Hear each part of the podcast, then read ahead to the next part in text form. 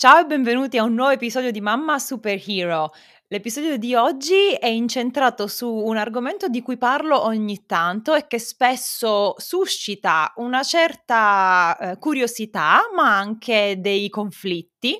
E con l'ospite di oggi ci siamo confrontate tramite Instagram ed è nata una bellissima conversazione per cui le ho chiesto di venire qui sul podcast a spiegare dal suo punto di vista di esperta l'argomento di cui parleremo oggi. E allora dopo la sigla incontriamo Alice Fischer.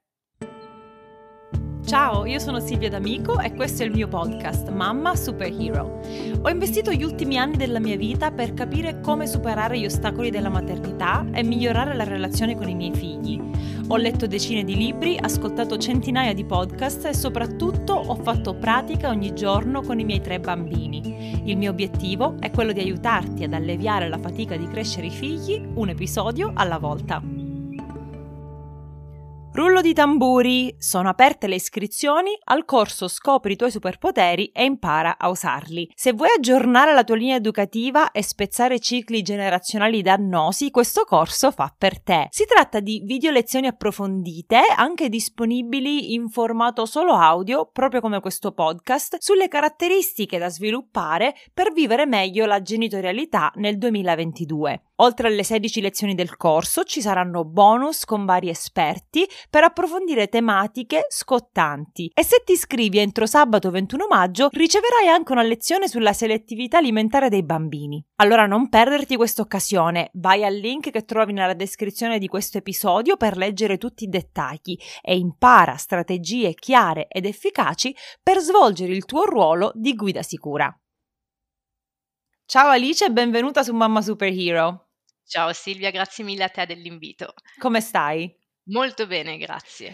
Alice si trova in Svizzera, eh, ma invece di presentarvela io voglio che sia lei a presentarsi, quindi raccontaci un po' di te, di cosa ti occupi e poi approfondiremo il tema di oggi.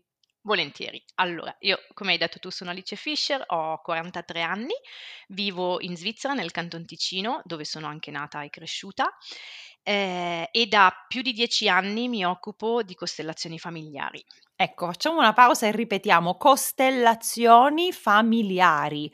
Che cosa significa? A me questa definizione eh, affascina tantissimo. Sì, è una cosa molto affascinante che non ha niente a che vedere né con l'astronomia, né con l'astrologia, né con le stelle in generale, ma è piuttosto una delle espressioni della psicologia fenomenologica e sistemica. Per cui quella branca della psicologia eh, che si occupa in maniera specifica del vissuto personale delle persone e del sistema familiare. Quindi il vissuto, cioè il passato, cioè di quello che ci è successo durante l'infanzia, l'adolescenza, l'età adulta. E sì. la seconda? La, allora, a partire in realtà dal concepimento.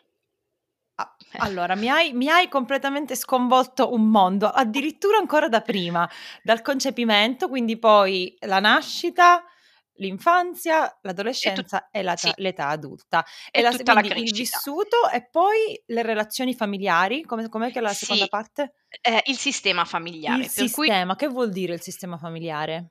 Il sistema familiare è eh, la nostra famiglia da cui noi deriviamo, per cui eh, la famiglia d'origine, definita, eh, i nostri genitori, eventuali fratelli e sorelle e tutti gli antenati precedenti. Mm.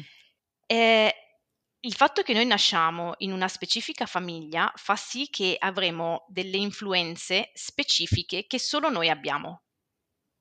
Anche se magari al piano di sotto di casa nostra c'è qualcun altro che vive nella stessa città, che fa le stesse esperienze, ma avendo una famiglia diversa, avrà una, un'impostazione diversa, avrà una vita diversa. Mm. E quindi nell'ambito del tuo lavoro ti occupi di ricerca o hai contatto con le persone? Che cosa significa essere esperta di costellazioni familiari? Allora, io in realtà ci tengo come prima cosa a dire che non sono una psicologa né una psicoterapeuta, ma sono semplicemente per dire così, eh, costellatrice e mi occupo per cui esattamente delle, di quello che sono le dinamiche familiari e ho un approccio al 99% eh, fisico, corporeo, per cui lavoro con le persone eh, in presenza normalmente eh, e non lavoro tanto con la, la razionalità, la mente, che tra l'altro mente, come dice il suo stesso nome. Wow, ma... non ci avevo mai pensato, la mente mente. No, mamma mia, già due minuti di intervista io già eh, sono super entusiasta. Ok, continua. Bene, sarà un'intervista strana. allora, sì, non lavoro tanto con la mente perché la mente è molto furba e per cui si crea dei suoi percorsi e una volta che si abitua a percorrere quelli non la smuovi più e va su quello che conosce e continua a rigirarti la stessa storia a destra, a sinistra, da sopra, da sotto eh, e spesso ci rimaniamo invischiati. Eh, mentre il corpo fisico, eh, il nostro sistema nervoso, il nostro inconscio, eh, sono presenti la, nell'arco di tutta la nostra vita. Per cui dal concepimento alla morte noi abbiamo un sistema nervoso funzionante che registra tutto abbiamo un inconscio funzionante che registra tutto. Eh, e questo fa sì che se noi lavoriamo con questo eliminiamo la parte di bugie della mente, di quello che ci raccontiamo, che ci piacerebbe, l'abbiamo un pochino adattato per farlo funzionare con la nostra storia eh, e andiamo veramente a lavorare con quello che è. Straordinario. Straordinario, ehm, io proprio in questi giorni sto leggendo il nuovo libro di Mona Della Hook, che, mhmm, è una psicologa, autrice, bestseller e il suo primo libro è il libro che mi ha, ehm, introdotto la teoria del nervo vago, quindi appunto parlando di sistema nervoso.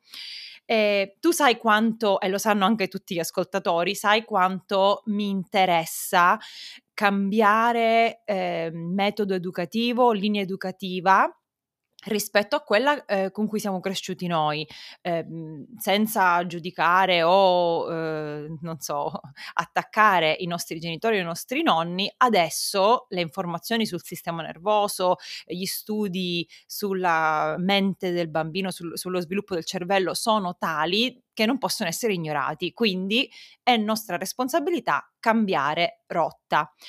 E ci dicevamo su Instagram, anzi tu mi dicevi ehm, tramite messaggio che cambiare rotta rispetto alla famiglia di origine è difficile. Perché è così difficile e perché siamo portati invece a fare come è stato fatto a noi pur riconoscendo le ferite, i disagi e le difficoltà che abbiamo subito e attraversato?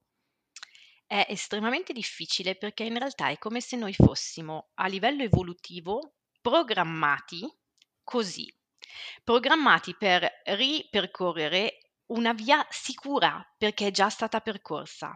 Sto parlando più a un livello di ehm, appunto sistema nervoso e cervello rettile, che mm. chi ascolta il tuo podcast magari ne ha già sentito parlare anche della, della parte di cervello rettile. Però magari dai una un'infarinatura per chi è nuovo una rinfrescata è quella parte di cervello che noi condividiamo con i rettili, per cui che data di milioni di anni fa eh, e che non ha mai più fatto update. È quella che è responsabile del, eh, dei nostri meccanismi di fuga o di attacco, per cui cosa succede in una situazione di emergenza che il cervello rettile prende il sopravvento per salvarci la vita. E proprio questo, questo, cervello rettile e il nostro sistema nervoso, che è anche lui estremamente antico, eh, cercano di mantenerci al sicuro, al riparo da ogni possibile eh, rischio, eh, tenendoci in un campo conosciuto. Per cui quello che significa è che torniamo indietro di milioni di anni un attimo, facciamoci un'idea di come poteva essere la vita milioni di anni fa se noi avessimo preso delle decisioni pur meravigliose, mh, mhmm, lungimiranti, bellissime, che ci potevano portare ad essere rifiutati dalla nostra famiglia d'origine o dalla nostra t- tribù d'appartenenza, le nostre possibilità e probabilità di eh, sopravvivenza calavano drammaticamente perché saremmo stati soli in un mondo ostile a doverci difendere da soli, a doverci procacciare il cibo da soli e per cui abbiamo come un istinto innato a cercare di essere accettabili, se così posso definirlo, dalla nostra famiglia e per estensione dalla nostra società.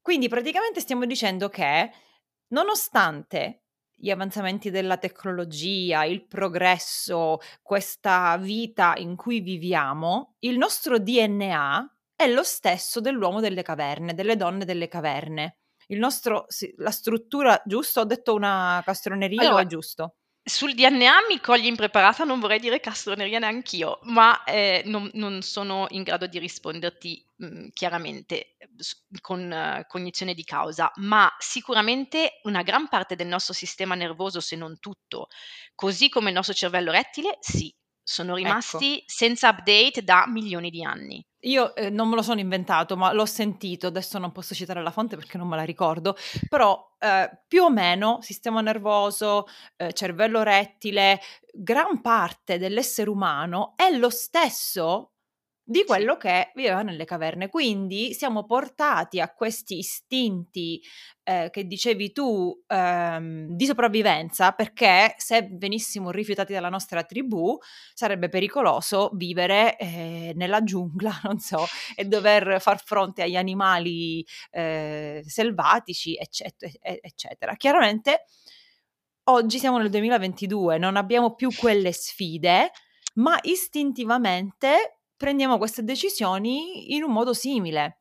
Sì, e che, che cosa su... c'entra tutto questo con, le, con l'educazione dei figli? Perché magari chi non ha bene un quadro della situazione potrebbe essere confuso. Sì, quello che succede è questo, che eh, se noi non facciamo un lavoro su noi stessi che sia finalizzato a sganciarci in un qualche modo eh, a livello inconscio, emotivo e del sistema nervoso dal nostro vissuto, per cui da quello che è successo nella nostra vita e ci ha portati ad essere quello che siamo, mm-hmm. eh, difficilmente riusciamo a vivere una realtà molto diversa e a costruire una realtà molto diversa. Quindi cosa succede? Io posso avere tutte le informazioni del mondo sull'educazione, dire wow, ho conosciuto Silvia, racconta delle cose fantastiche, le voglio mettere in pratica. E quello che può succedere è che io ci provi e cominci a provare frustrazione, perché in realtà ci riesco, diciamo così, a metà. Ci riesco ma non come vorrei, perché poi perdo la pazienza, perché poi mi scappa una punizione che mi è uscita dalla bocca prima ancora che io avessi collegato mio, la mia neocorteccia, in questo caso, mia, il mio cervello pensante, eh, e ho già detto qualcosa che non dovevo dire, o ho già reagito in una maniera in cui non avrei voluto. Questo, che spesso causa frustrazione, un senso di fallimento e ci si dice ma cavolo, ma allora non sono abbastanza motivata o non sono portata o non sono capace, se ci succede questo, in realtà non è una mancanza di motivazione, non è una mo- mancanza di eh, buona volontà, di capacità, ma molto probabilmente quello che succede è che il nostro vissuto è collide in un qualche modo con la nostra visione educativa. Per cui io ho un sogno di visione educativa che tira verso destra e ho la mia storia, il mio vissuto e mia, le mie dinamiche familiari che tirano verso sinistra. Cosa succede? Uno, una fatica immane a cercare di avanzare verso destra, dove voglio io andare.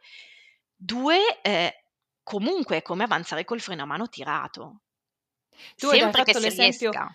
Hai fatto l'esempio, ho conosciuto Silvia, voglio andare a destra prendere queste scelte educative, ma non riesco. Ma io mi rivedo personalmente per filo e per segno in quello che tu mi hai detto, perché io mi sono messa a leggere, mi sono messa a studiare, ho fatto corsi, ho fatto anche lavori abbastanza intensi con mentori, eccetera, eh, coach, eccetera, per poi trovarmi a fare sempre le stesse cose, ad alzare la voce in un certo modo, a rimproverare in un certo modo, per cui veramente avevo questa tensione dentro e dicevo ma com'è che a livello mentale e quando sono lucida e calma e quando i miei figli sono a letto che dormono per la sera dico ah ma era così che volevo educare, era così che mi volevo relazionare e invece quando poi mi trovo nel momento e io mi sono accorta che proprio non mi sentivo me stessa quando ero nel momento di agitazione, di irritazione,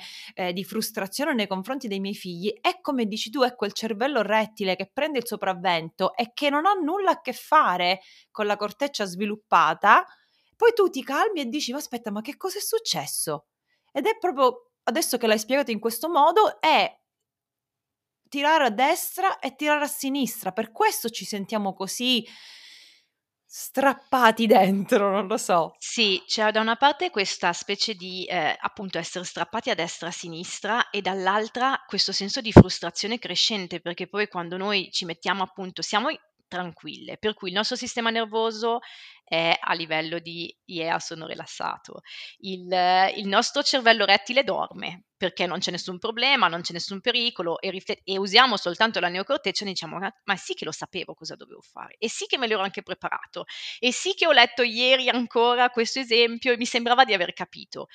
Eh, ed è come se io credo che noi abbiamo un nostro istinto, se posso definirlo individuale, meglio ancora che personale. Eh, però dobbiamo riuscire a sganciarlo dall'istinto familiare. E, e come si fa? Eh. io, io, sono quella del come si fa quando parlo con eh, delle persone che, che mi aiutano, le mie guide, o dico sempre come si fa, come, come l'aggiusto questa cosa?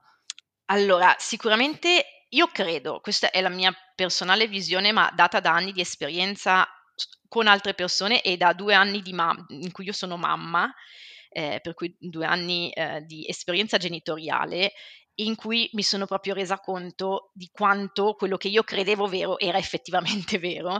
Eh, io credo che l'unica via che noi abbiamo per portare veramente un cambiamento profondo è quella di lavorare su noi stesse prima ancora, o perlomeno magari non prima ancora, ma diciamo eh, in contemporanea al lavoro che vogliamo fare a livello educativo con i nostri bambini, dobbiamo come eh, educare noi stesse per prime. E sì. questo eh, lo dico soprattutto nel termine ehm, educare inteso proprio come la sua etimologia, per cui tirar fuori, no? eh, viene dal latino educere, eh, che vuol dire proprio trar fuori da, da qualcuno, tirar fuori quel, la nostra individualità. Mm. Eh, se noi riusciamo a fare un lavoro su noi stesse in cui riusciamo a tirar fuori la nostra individualità, a sganciarci da quelle dinamiche familiari, tutto diventa molto, molto, molto più leggero. Cadremo ancora, Silvia, perché eh, è parte dell'esperienza umana e per fortuna mi viene da dire perché se noi non sbagliassimo più niente, i nostri figli sarebbero isterici. Eh. Perché avere un modello perfetto davanti non c'è niente che possa creare più, più dramma e lo sai che io su questo ci batto tanto perché tu hai fatto il mio corso e uno dei superpoteri è il potere dell'errore, quindi imparare a, a, a vedere e a, a, considerare l'errore in modo completamente diverso. Sì. Sì, quello che io posso consigliare è di fare un attimino, prendersi un attimo e valutare nostra, quali sono quegli errori che noi continuiamo a perpetuare nonostante sappiamo benissimo che non vogliamo far così, oppure anche quali situazioni di vita continuano a, a riproporsi eh, davanti ai nostri occhi, nonostante noi cerchiamo a, tu- a, tutti i costi di evitarle, cerchiamo di aggiustare il tiro, cerchiamo di impegnarci, eh, però ognuno di noi ha un po' i suoi talloni d'Achille, no? se possiamo definirli così, per cui eh, quelle situazioni che tornano e che uno dice ma guarda, sono di nuovo qui, in questa situazione che ho già affrontato x volte nella mia vita. Quando succede questo è come un campanello d'allarme che ci dice attenzione, attenzione, qui c'è qualcosa che tu dovresti guardare, perché c'è qualcosa che ti sta condizionando la vita. Mm. E questo è la stessa cosa di quando si parla in psicologia di repetition compulsion, quindi tu sei portato a ripetere quello stesso comportamento istintivamente perché in realtà lo vuoi correggere, lo vuoi cambiare, sì. vuoi ottenere un risultato diverso, ma facendo sempre la stessa cosa non puoi ottenere un risultato diverso. Quindi è, ed ecco, è qui forse che la mente mente, no? Sì. Perché noi siamo portati a ripetere quel comportamento così tante volte nella speranza di cambiarlo, ma la definizione di pazzia è fare sempre le stesse cose e aspettarsi un risultato diverso. Esatto, la ehm, in italiano credo che sia la coazione a ripetere, che è proprio questa è è una cosa istintiva, ci po siamo portati istintivamente a infilarci nelle stesse situazioni, nella speranza di riuscire a uscirne. Quello che succede è quando tu dici la mente mente, sì, la mente mente dicendoci: "Non sei stata abbastanza brava, riprovaci nello stesso modo, ma meglio". Oh no! Yes. Assurdo! Incredibile! E questo nutre naturalmente un tot di frustrazione, sensi di colpa, senso di fallimento, perché io è la quarta volta che affronto questa cosa e non sono ancora abbastanza brava da superarla. Quindi la soluzione invece cos'è? La soluzione è trovare delle risorse che tu hai e che in questo momento non riesci a vedere. Mm. Eh, allora, il, ti dico, per me il mio lavoro è estremamente eh, corporeo e poco di teoria. Io alle persone che vedo in sessione individuale non spiego tutte queste cose. Quindi che eh cosa fai durante una sessione? Durante una sessione io utilizzo un approccio che eh, per chi poi andrà magari a, a vedere il mio, a dare una sbirciata al mio sito, definisco eh, sciamanica, ma ci tengo a dire che non sono una stregona, ma che eh, voglio lasciarmi la possibilità di utilizzare per esempio degli strumenti musicali, eh, il tamburo, eh, oppure degli oggetti manufatti eh, che hanno un altissimo valore simbolico. Mm. Eh, questo perché lavorando a livello del sistema nervoso, che è arcaico, a livello dell'inconscio, che è super immaginativo, eh, andiamo proprio a, a, lavorare con il fisico per togliere diciamo quelle, quelle, memorie proprio fisiche che noi abbiamo che sono come registrate nelle nostre cellule perché se io cresco eh, in una situazione familiare di un certo tipo e qui magari dopo vi porto un esempio proprio per capire sì. quanto nostra, le nostre dinamiche familiari riescano a insinuarsi dovunque e a, e a, portare scompiglio laddove noi crediamo di essere incapaci, ma non siamo noi a essere incapaci, sono proprio le dinamiche che, che ci fregano in mm. un qualche modo. Eh, se noi eh, riusciamo a, a cambiare qualcosa a livello del sistema nervoso e a livello del corpo, a far sganciare dal corpo queste memorie, tutto cambia. Mm. Eh, ci cambia poi anche la mente, ma non partiamo da lì perlomeno non io. Poi invece ci sono tantissime altre discipline altrettanto probabilmente valide eh, che io conosco anche meno. Eh, di supporto, per esempio psicologico, che ci possono aiutare attraverso un'analisi ad andare a, a, vedere quali sono gli inghippi e ad andare a portare delle, ad, ad mm. aggiustare il tiro anche lì. Sì. Quindi io vengo da te e ti dico, Alice, non riesco a smettere di urlare ai miei figli. Per esempio, e lì andiamo a vedere da dove parte, da dove parte questa cosa. Eh, adesso io diciamo che normalmente per intanto non lavoro ancora tanto sull'educazione, ma perché per me è un mondo che si è aperto da, da poco, poco sì. da quando sono diventata mamma.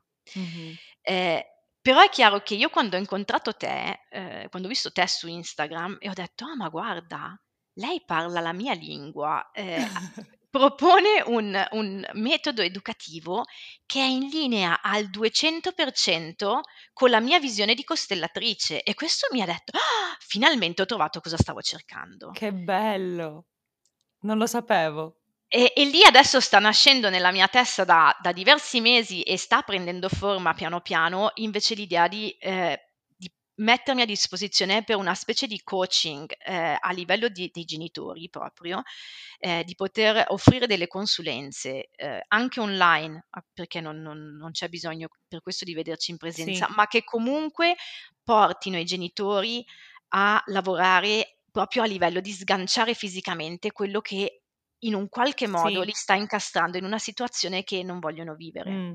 Io ho letto, eh, sto ancora leggendo perché l'ho letto a saltare, eh, il libro che sicuramente tu conosci, Il corpo accusa il colpo, lo, lo uh, conosci? No. Eh, dove appunto il, adesso non mi ricordo il nome dell'autore è un po' strano quindi non l'ho memorizzato ma si parla proprio del fatto che queste memorie della nostra infanzia sono archiviate in parti fisiche del nostro cervello del nostro sistema nervoso e devono andare a essere scosse in un certo modo eh, e parla anche di mhmm, terapie alternative come EMDR, che ora non so come si dice in italiano. EMDR. MDR, e, e, terapie che hanno proprio questa funzione di, appunto, tu l'hai detto in un altro modo, ma penso che essenzialmente sia la stessa cosa, cioè sganciare queste memorie che sono nascoste nel nostro cervello e, e che ci condizionano a, nella nostra vita presente senza che noi lo sappiamo. Sì. Quindi, secondo me, eh, c'è assolutamente bisogno per i genitori di un servizio del genere. Soprattutto secondo me proprio per uscire da questo da questo f senso di frustrazione e di colpa che spesso ci abita e e ci fa vivere male, oltre già alle difficoltà quotidiane, Mh. ci fa ancora fustigare di più nel dirci: "Non ci arrivo, c Sì. ce la sto mettendo tutta ma sono incapace." No, ehm, ce la stai mettendo tutta ma ti manca una risorsa. Nel momento in cui trovi quella risorsa, sganci le cose che puoi sganciare, le cose andranno andranno Mh. decisamente meglio. Fantastico. In realtà però io ti ho invitata su questo podcast inizialmente per parlare di un altro argomento, perché tu, ehm, mi hai scritto quando io ho pubblicato un video su Instagram dove dicevo che non costringo i miei figli a scusarsi. Se fanno qualcosa di sbagliato, non so, picchiano il cugino, offendono la nonna, io mi scuso al posto loro, espongo appunto le mie scuse, ma non li costringo a presentarsi davanti alla persona offesa e, ehm, insomma chiedere scusa. E tu mi hai detto: "In effetti c'è una grande differenza tra dire scusa o dire mi dispiace." E da lì poi è iniziata la nostra, ehm, conversazione, il nostro scambio che ci ha portato appunto a registrare questo episodio. Ma spiegaci un po' che cos'è questa differenza? Perché è così importante? Allora, è molto importante, si collega un pochino a tutto quello che ho detto prima, proprio Ah, meno perché male. proprio perché in realtà è estremamente importante imparare a distinguere quali sono le nostre responsabilità e quali non sono nostre. E attenzione che parlo di responsabilità e non di colpe, che son 2 cose che possono sembrare simili, ma non lo sono. Ehm, per cui a me capita spesso di sentire, specialmente dalle donne in questo caso, ehm, scusarsi p mhmm, per questioni che non sono minimamente sotto il loro controllo. "Scusa, scusa, scusa, non sapevo che oggi Ah, avrebbe non sai piovuto." non sai quanto mi dà fastidio, non sai quanto mi dà fastidio. E io infatti dico sempre alle mie ascoltatrici o a quelli che mi seguono sui social media che mi scrivono: "Scusa se ti" no, non ti scusare. Non ti c'ho c'ho pure un episodio del podcast, smetti di scusarti. Sì, Poi qui in America, cioè, se ti incontri i in un corridoio del supermercato con un'altra persona che ha il carrello e quindi state cercando di passare dallo stesso già le scuse sono: "Neanche ti ha toccato col carrello, scusa, scusa, scusa se esisto." Ma Sì. perché? Allora, questa è una cosa che succede tantissimo anche in Svizzera, non so come sia in Italia, ma in Svizzera ci scusiamo a a 50 metri per esser sicuri di esser stati cordiali abbastanza. Ehm, sì, questo è un lato della medaglia, l'altro è quello magari invece di dare responsabilità ad altri su cose che in realtà sono sotto la nostra responsabilità. Per cui dire: Mh. "Io ho avuto una cattiva giornata perché tu mi hai detto questa cosa questa mattina." No, io te l'ho detta questa mattina, tu hai avuto un giorno intero o per fartela passare o per nutrire la rabbia. Se hai scelto di nutrir Mh. la rabbia, non è responsabilità di quello che t'ha detto la brutta cosa la mattina. Per cui, ehm, sicuramente si collega in questo senso la il tema scusa versus mi dispiace.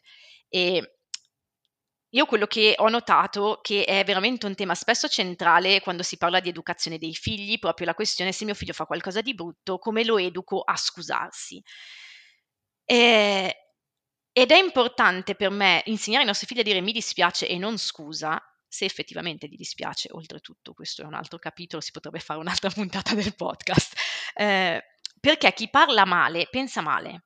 Per cui se mio figlio dice scusa, quello che sta facendo o se io insegno a mio figlio a dire scusa, quello che sto facendo è: quando mi scuso non mi sto veramente prendendo la mia responsabilità e addirittura tecnicamente sto ordinando all'altro di scusarmi, perché sto usando il verbo scusare all'imperativo presente, per cui ti sto ordinando di scusarmi.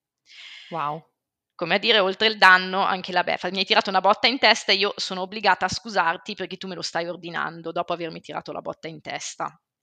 E l'altra questione è che io insinuo un giudizio, perché spesso una cosa di cui ci si deve scusare è una cosa vista come una cosa di cui ci si deve vergognare. Hai fatto una Mh. cosa brutta, ti Ah. devi vergognare, ti devi scusare. Vabbè, sulla vergogna c'è tutta un'altra Sì. cosa da da f perché noi cresciamo i nostri figli per non farci vergognare e per non fa e non ti vergogni di quello che hai fatto, praticamente tutto si riduce a quello, però sorvoliamo. Sì, sorvoliamolo perché questo è un altro potrebbe essere tranquillamente un altro episodio o altri 3 o 4.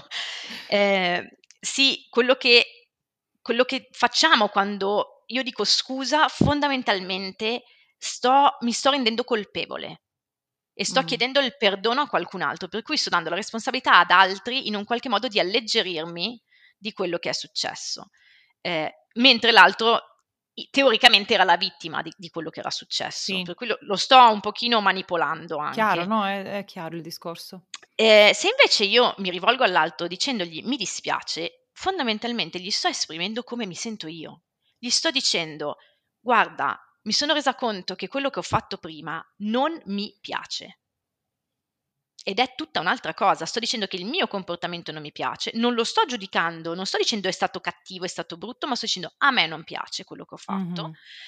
Sto esprimendo quello che sento, do la, pos- la possibilità all'altro eventualmente di dirmi come l'ha vissuta lui o anche no, ma soprattutto non gli sto chiedendo nulla. Non gli sto chiedendo di perdonarmi, di scusarmi, ma lo lascio completamente libero. Se vorrà di scusarmi, se lo riterrà di, di perdonarmi, ma anche no. Anche mm. di dire no, ti parlerò mai più perché questa cosa è gravissima. E va bene. E va bene. E quindi mi sto assumendo una responsabilità, non una colpa, non sto etichettando il mio comportamento, ma sto dicendo, mi rendo conto, sto, mi sto prendendo la mia di parte. Quello che ho fatto io non mi piace e questo te lo posso dire. Che devi fartelo andare bene, che devi perdonarlo, che devi passarci sopra. No, quello è affar tuo, responsabilità tua e mi comunicherai se vorrai cosa avrai deciso. Ora mi viene in mente, questa cosa non la sappiamo fare noi adulti e pretendiamo che i bambini di 2-3 anni buttino fuori quattro paroline, anzi una o due, perché, eh, perché ci facciamo più bella figura se il bambino dice scusa, se il bambino dice eh, ma in realtà il discorso è molto più profondo, cioè andiamo invece a insegnare ai nostri figli a essere veramente dispiaciuti se il loro comportamento è stato sgradevole o spiacevole e, e, insegniamo appunto ad avere una sensibilità nei confronti di se stessi e degli altri che, che, va al di là del ah mi devi dire scusa perché ed è un lavoro molto più difficile dell'obbligare il bambino a chiedi scusa alla nonna o chiedi scusa al cugino. Sì, però secondo me è fondamentale se noi vogliamo eh, passare a un mondo, vogliamo piano piano evolvere verso un mondo eh, migliore in cui c'è una comunicazione chiara eh, che non sia né coercitiva né manipolatoria. Perché se io eh, insegno a mio figlio che eh, posso dire mi dispiace, mi dispiace non vuol dire per forza che io ho sbagliato, io posso anche aver fatto qualcosa di bellissimo che per X motivi, per un tuo vissuto personale, ti ha colpita e ti ha fatta stare male. Verissimo. E può succedere. Sì. E, e può succedere. E io mi assumo il fatto che non ti dico ho sbagliato, che ne so, a regalarti fiori e te li ho regalati il giorno dell'anniversario della morte del tuo cagnolino, tu stai male come un cane e ti metti a piangere, dico oh, oddio, ho sbagliato. No, ti dico mi dispiace che il mio gesto ti ha causato quest- questa, mhmm, questa, tristezza, questa disperazione, non lo so, mm. insomma, questo malessere. Ma mi rendo responsabile del fatto che riguardandolo mi dispiace, se avessi avuto più informazioni mi sarei comportato in maniera diversa. Per cui sono sensibile nei tuoi confronti, ma resto sensibile anche nei miei. Non sminuisco i miei, i miei gesti, sì. non sminuisco il tuo sentire, non sminuisco il mio. Faccio io un altro esempio. Eh, è ora di cena, io ho preparato la cena e mio marito non arriva, non arriva, non arriva, non mi chiama. Eh, a un certo punto eh, entra in casa e mi trova infuriata perché dico ma dove sei stato? È ora di cena eccetera. Lui mi dice guarda sono stato trattenuto al lavoro, mi dispiace, non ho potuto chiamare, non ho potuto eh, andare via prima. E non, lui non sta dicendo ho sbagliato a non chiamare, cioè se non poteva chiamare, oppure se è stato trattenuto dal suo capo, oppure se è successo qualcosa, il mi dispiace in questo caso ha senso, cioè mi dispiace che tu sei in questo stato di agitazione, ma sinceramente le mie azioni sarebbero state le stesse eh, comunque, giusto? Ho capito bene? Sì, e oltretutto lui dicendoti mi dispiace, sta anche accettando il fatto che tu sia arrabbiata. Ecco. Mentre se tu mi dici scusa e fondamentalmente mi stai chiedendo di scusarti, io adesso sono arrabbiata, non ho voglia di scusarti, ho bisogno mm-hmm. magari di dieci minuti, di un'ora, di due giorni a dipendenza del carattere di ognuno. Certo. Eh, questo è, è, è magari sottile, a livello linguistico uno dice vabbè ma sono sciocchezze, ma veramente chi, chi, parla male pensa male e se insegniamo ai nostri figli a pensare male alimentiamo la loro confusione. Se noi insegniamo ai nostri figli a parlare bene, ad agire bene, ma per bene non intendo quello che è accettato dalla società, intendo quello che è in linea con il rispetto per se stessi e per gli altri, non possiamo che crescere dei figli che saranno in grado di gestire le situazioni meglio di come riusciamo a gestirle noi. Bellissimo, veramente è importante, io ho una grande passione per questo, credo che si sappia e si veda, eh, perché ne vale la pena, è un lavoro, cioè noi li dobbiamo crescere comunque questi bambini e se mentre li cresciamo riusciamo a sganciarci dal nostro vissuto, a crescere noi come adulti, a diventare veramente persone migliori e a crescere una generazione che sia un po' più avanti di noi. Non dico che, che, non faremo degli errori, non dico che non traumatizzeremo i nostri figli, poi loro dovranno sganciarsi dal loro vissuto nella nostra famiglia, vero? Certo, quello che però noi possiamo fare come genitori e secondo me è una nostra responsabilità civica, mi verrebbe da dire, no, ma esistenziale in realtà, è che se io mi io sgancio, tutto il peso che io ho sganciato non lo passo in eredità ai miei figli. Se io non sgancio, i miei figli avranno sulle spalle l'eredità di mia mamma, di mia nonna, la mia, la loro, perché avranno anche loro un vissuto, poi loro, che mh, mhmm, succederà magari da quando saranno anche usciti di casa, gli succederanno ancora delle cose che li toccheranno, che andranno a, ad appesantire ancora di più il carico. Verissimo. Per cui tutto quello che sganciamo noi al posto loro fa sì che loro siano più leggeri di partenza, perché mm. noi non lo siamo stati più leggeri di partenza e sappiamo la fatica che costa. Alice, io sono felicissima di questo episodio, ci hai dato degli spunti veramente che sono secondo me un po' la punta dell'iceberg, eh? perché adesso che ci hai aperto questo mondo sulle costellazioni familiari, chi vuole andare a scavare ha voglia di lavoro che può fare. Chi si vuole mettere in contatto con te, dove ti trova, come All- ti trova e sì. Allora. Fisicamente mi trovo in Canton Ticino e ricevo su appuntamento nei pressi di Locarno, eh, sia per sessioni individuali e fra poco riprenderemo anche i lavori di gruppo, ci sto lavorando. Eh, se no, ho un sito internet che condivido con mio marito, che si occupa di riequilibrio sonoro, per cui di lavorare con la musica, che è ancora tutto un altro capitolo. Interessante. Eh, però sul sito trovate maggiori informazioni sia su di me che sul mio lavoro e il sito è www tecniche di liberazione, tutto attaccato.ch. Ok. Eh, siamo anche da pochissimo su Instagram con un profilo eh, tecniche di liberazione. Siamo purtroppo due eh, che detestano la tecnologia e i social, non siamo anti-social, per cui per intanto il nostro profilo non è ancora molto attivo, ma ci stiamo impegnando per poterlo rendere di qui a un qualche mese, spero, un pochino più intrigante, un pochino più accattivante, per cui se volete date un'occhiata. Sì, dai. A, provate a seguirci ora, tanto non, non, non, vi, non, vi, intaseremo il feed di sicuro per ora e poi se quando lo faremo vorrete eh, sganciarci, ci sganciate. Ma dai, sicuramente saranno informazioni interessantissime. E poi niente, c'è in ballo questo nuovo progetto che appunto delle consulenze genitoriali eh, in cui vorrei veramente portare tutta la parte di mia conoscenza, non tanto come giovane mamma anche, ma soprattutto di tanti anni di lavoro con le costellazioni familiari per poter portare veramente delle soluzioni pratiche uh, ai genitori. Eh, e non so, magari avremo modo di riparlarne più avanti. Sicuramente, progetto... mi piacerebbe, sì, sì.